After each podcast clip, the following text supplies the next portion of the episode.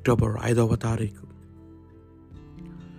సామాన్య కాలంలో ఇరవై ఆరవ గురువారము.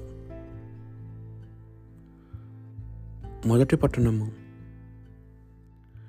నిహమాయా గ్రంథము ఎనిమిదవ అధ్యాయము ఒకటి నుండి పన్నెండు వచనం వరకు. ఏడవ నెల వచ్చినప్పటికీ ఇజ్రాయెల్ అందరూ తమ తమ నగములందు పట్టణములందు స్థిరపడేది గదా ప్రజలెల్లరూ ఒక మూడిగా పయనమై వచ్చి జలద్వారము నుద్దగల మైదానము ప్రోగయిరి వారు ధర్మశాస్త్ర బోధకుడు ఎజ్రాను చూచి ప్రభు మోషే ద్వారా ప్రసాదించిన ధర్మశాస్త్ర గ్రంథమును కొనిరమ్మనిది ఎజ్రా పుస్తకమును తెచ్చెను. అచ్చట స్త్రీలు పురుషులు ధర్మశాస్త్రమును అర్థము చేసుకొని పాటి ప్రాయము గల పిల్లలు గుమిగూడి ఉండిరి. అతడు మైదానంలోనే ప్రజలెదుట ఉదయము నుండి మధ్యాహ్నము వరకు గ్రంథము చదివాను. ఎల్లర్లు సమాధానముగా వినిరి. సమావేశమునకు ప్రత్యేకముగా నిర్మించిన కొయ్య వేదిక పైకెక్కి ఎజ్రా ధర్మశాస్త్రము చదివాను. అప్పుడు మతిత్య షేమ అనాయా ఉరియా హిల్కియా మాసియా అతని కూడి ప్రక్కన నిలిచుండిరి. అతని ఎడమ ప్రక్కన పేదయా మిషాయలు మల్కియా ఆశము హచ్చుదనాన్ జకరియా మోషాలము నిలిచుండిరి. ఎజ్రా వేదిక నెక్కి నెక్కి ఉండుటచే అందరి కంట ఎత్తున నిలబడెను. కనుక ప్రజలెల్లరూ అతని వైపు చూచుచుండిరి. అతడు గ్రంథమును విప్పగానే జనులెర్రలు లేచి నిలుచుండిరి. ఎజ్రా మహాదేవుడైన ప్రభును స్థుతించెను ప్రజలెల్లరూ చేతులు పైకెత్తి ఆమెన్ ఆమెన్ అని బదులు పలికిరి. పిమ్మట ఎల్లర్లు నేల మీద సాగిలపడి ప్రభువును ఆరాధించిరి. అంతటా ప్రజలు లేచి తమ తమ తావులందు నిలుచుండిరి అప్పుడు క్రింద లేవీయులు వారి ధర్మశాస్త్ర భావమును వివరించిరి. యోష్వా అబాని హెరిబ్యా యామీను అకూబు షబ్రూతాయ్ హోదియా మాసయ కెలీటా అసర్య యోసోబాదు అహాను పేలాయ వారు ధర్మశాస్త్రంను చదివి దానిని అనువదించిరి. దాని తాత్పర్యమును వివరించిరి. చదివిన భాగమును ప్రజలు అర్థం చేసుకొనిరి. ప్రజలు ధర్మశాస్త్రమును ఆలించి దుఃఖము పట్టలేక బోరున ఏడ్చిరి. కనుక రాష్ట్రపాలకుడు నిహమ్మయ్య యాజకుడును శాస్త్రి అయిన ఎజ్రా ప్రజలకు బోధ చేయుచున్న లేవీలు జనులను చూచి ఇది ప్రభునకు పవిత్ర దినము కనుక మీరు దుఃఖింపవలదు. ఇక ఇక ఇంటికి వెళ్ళి కొవ్విన మాంసమును మధుర పానీయములను సేవించి ఆనందింపుడు. మీ అన్యపానీయములను పేదలకు కూడా పంచియుండు.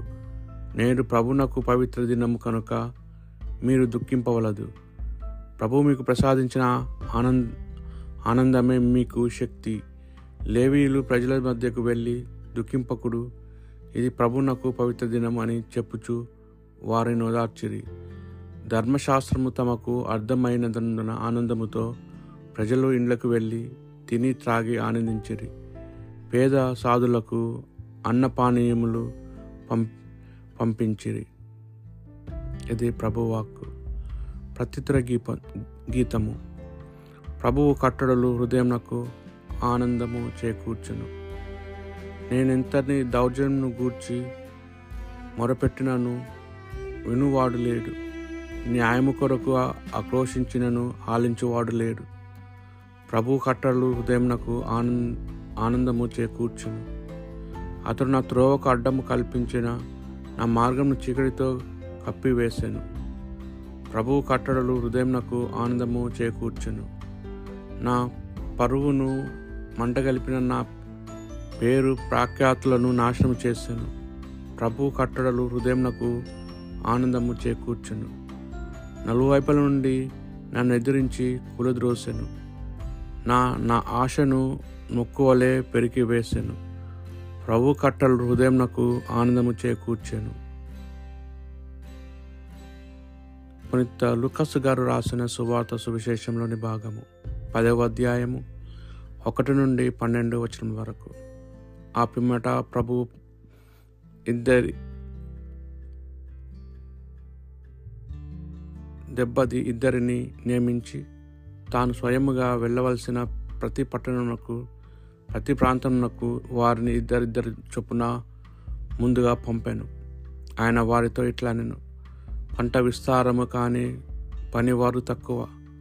కనుక తన పంట పొలమునకు పని వారిని పంపవలసినదిగా యజమానిని ప్రార్థింపుడు. మీరు వెళ్ళడు. ఇదిగో తోడేళ్ళు మధ్యకు గొర్రె పిల్లలను వలె మిమ్ము పంపుచున్నాను.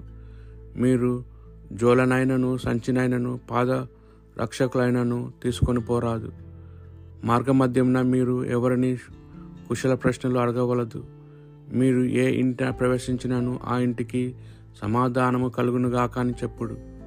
శాంతి కాముకుడు అతడు ఉన్న ఎడల మీ శాంతి అతనికి కలుగును. లేనిచో అది తిరిగి మీకే చేరును.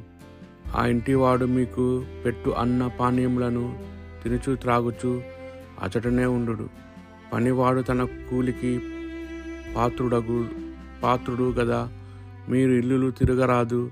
మీరు ఏ పట్టణంలోనైనా ప్రవేశింపనచ్చినప్పుడు ప్రజలు మేము ఆహ్వానించి మీ మన్ మీ ముందు పెట్టున్నదేదో దానిని భుజింపుడు. అచ్చటి రో రోగులను స్వస్థపరిచి దేవుని రాజ్యంను మీ సమీపంకు వచ్చినదని చెప్పుడు.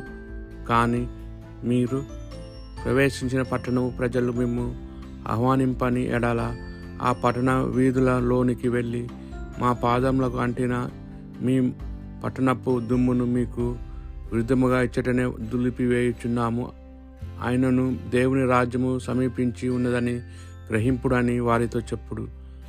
తూర్పు దినము ఆ పట్టణమున తీర్పు దినమున ఆ పట్టణమున గతి కంటే సుధము పట్టిన పట్టణ గతి ఓర్వద్దగినదిగా ఉండునని మీతో చెప్పుచున్నాను. ఇది క్రీస్తు సువిశేషము.